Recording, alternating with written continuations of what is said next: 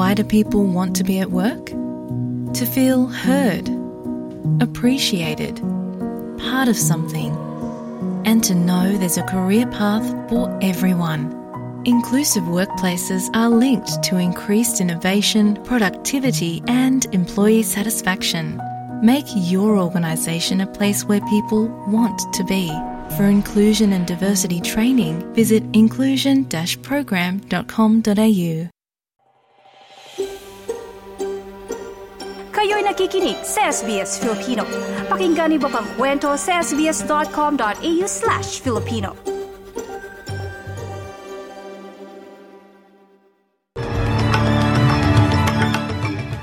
Sa mga balita ngayong Martes, ikadalawamputwalo ng Nobyembre, taong 2023. Isang survey nagsasabing mahalaga ang partisipasyon ng mga indigenous sa mga personal na issue sa Australia. Ceasefire sa pagitan ng Israel at Gaza nadagdagan ng dalawang araw. At bilang ng mga kaso ng flu sa Pilipinas, tumataas.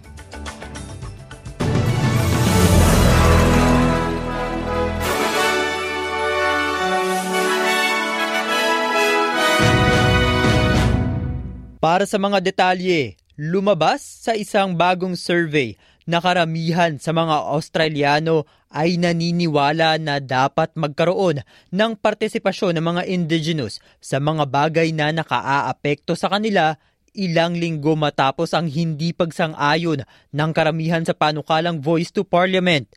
Ayon sa tracking survey ng Australian National University na may mahigit 4 na libong, bo- 4 na libong botante mula Enero at 87% ang naniniwala na ang mga nasa First Nations ay nararapat magkaroon ng boses sa mga mahalagang patakaran at desisyon sa politika sa Australia. Sa iba pang balita, Nadagdagan pa ng dalawang araw ang ceasefire sa pagitan ng mga Israeli at Hamas sa Gaza kung saan nagpapatuloy sa isang pansamantalang mapayapang sitwasyon ang dalawang lugar matapos ang pitong linggong digmaang nagresulta sa libo-libong pagkasawi. Kinumpirma ng Hamas na pumayag sila sa dagdag na oras sa negosasyon kasama ang Qatar at Egypt na nagsilbing mga tagapamahala sa usaping ito kasama ang Israel. Ayon kay Foreign Minister Riyad Al-Maliki, kinakailangang inkonsidera ang iba't ibang kilos ng mga tao magmula ang pag-atake. Si vamos If we see the continuation of the war tomorrow, that means that the number is going to be double because the concentration of the Palestinian population is now double.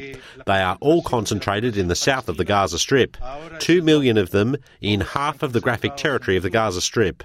Any Israeli attack, instead of killing one child, is going to kill two. Geográfico de la franja de Gaza. Cualquier ataque israelí, a cambio de, cambiar, de matar un niño, va a matar dos.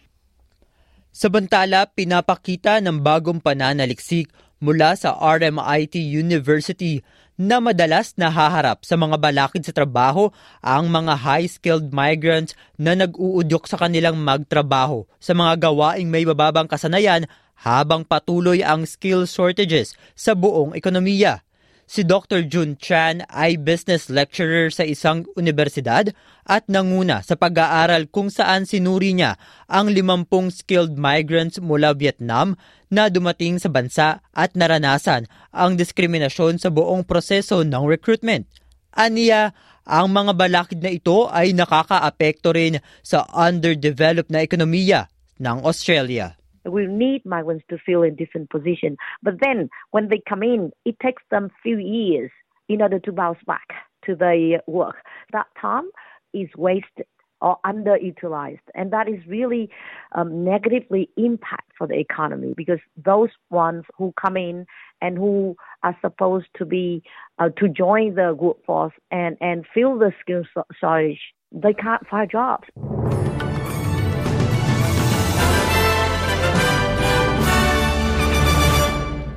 Dumako naman tayo sa balita sa Pilipinas. Para sa mga uuwi at nagbabalak umuwi sa Pilipinas, abay doble ingat po dahil nakapagtala ang Department of Health ng dalawang daang libong kaso ng flu o mga sakit na maihahalin tulad sa influenza kabilang ang COVID-19 sa gitna ng tumataas na respiratory illnesses sa northern China. Sinabi ni Undersecretary Eric Tayag, opisyal na tagapagsalita ng DOH, na ang bilang ng mga kaso ng karamdamang may uugnay sa respiratory health ay mas mataas kaysa sa karaniwang 90,000 cases na naitala sa panahon na ito. Ayon pa sa ulat ng ABS-CBN News, Dati nang sinabi ng DOH na may mga 49.7 million doses ng COVID-19 vaccine ang nasayang kabilang ang 26.2 million doses na ibinigay at 23.5 million doses na binili naman ng pamahalaan. Sa karagdagang balita, dumaranas ng matinding trauma ang isang Filipino na pinalaya ng Hamas nitong nagdaang apat na araw na negosasyon sa mga Israeli. Mula, mula ulit sa ulat ng ABS-CBN News, makakasama ni Jimmy Pacheco ang kanyang pamilya sa Pilipinas ngayong Pasko matapos maging bihag ng Hamas noong ikapito ng Oktubre, kinumpirma ng Department of Foreign Affairs nitong lunes. Ayon kay DFA Undersecretary Eduardo De Vega, tinutulungan ng mga otoridad si Pacheco na mabawi ang kanyang nawawalang personal na dokumento. Inihayag ni Pacheco na hindi siya sinaktan ng Hamas ngunit nag-iwan ng matinding trauma sa kanya ang mga pag-atake at pagkasawi ng kanyang amo mula sa kamay ng Hamas.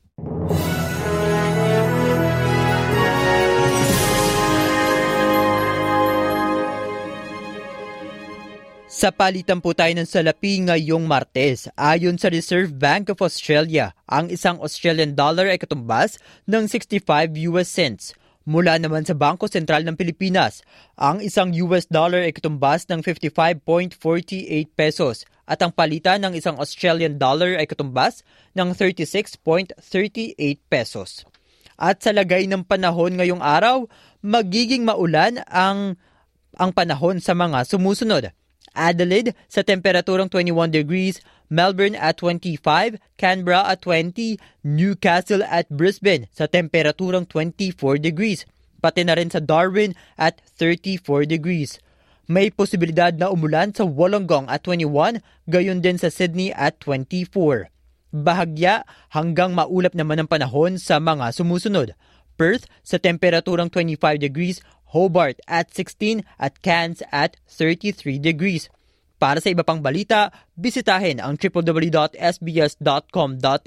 slash Filipino at ang SBS Filipino Facebook page. Martin Tuanyo, SBS Filipino. I-like, i-share, mag-comment, sundan ang SBS Filipino sa Facebook.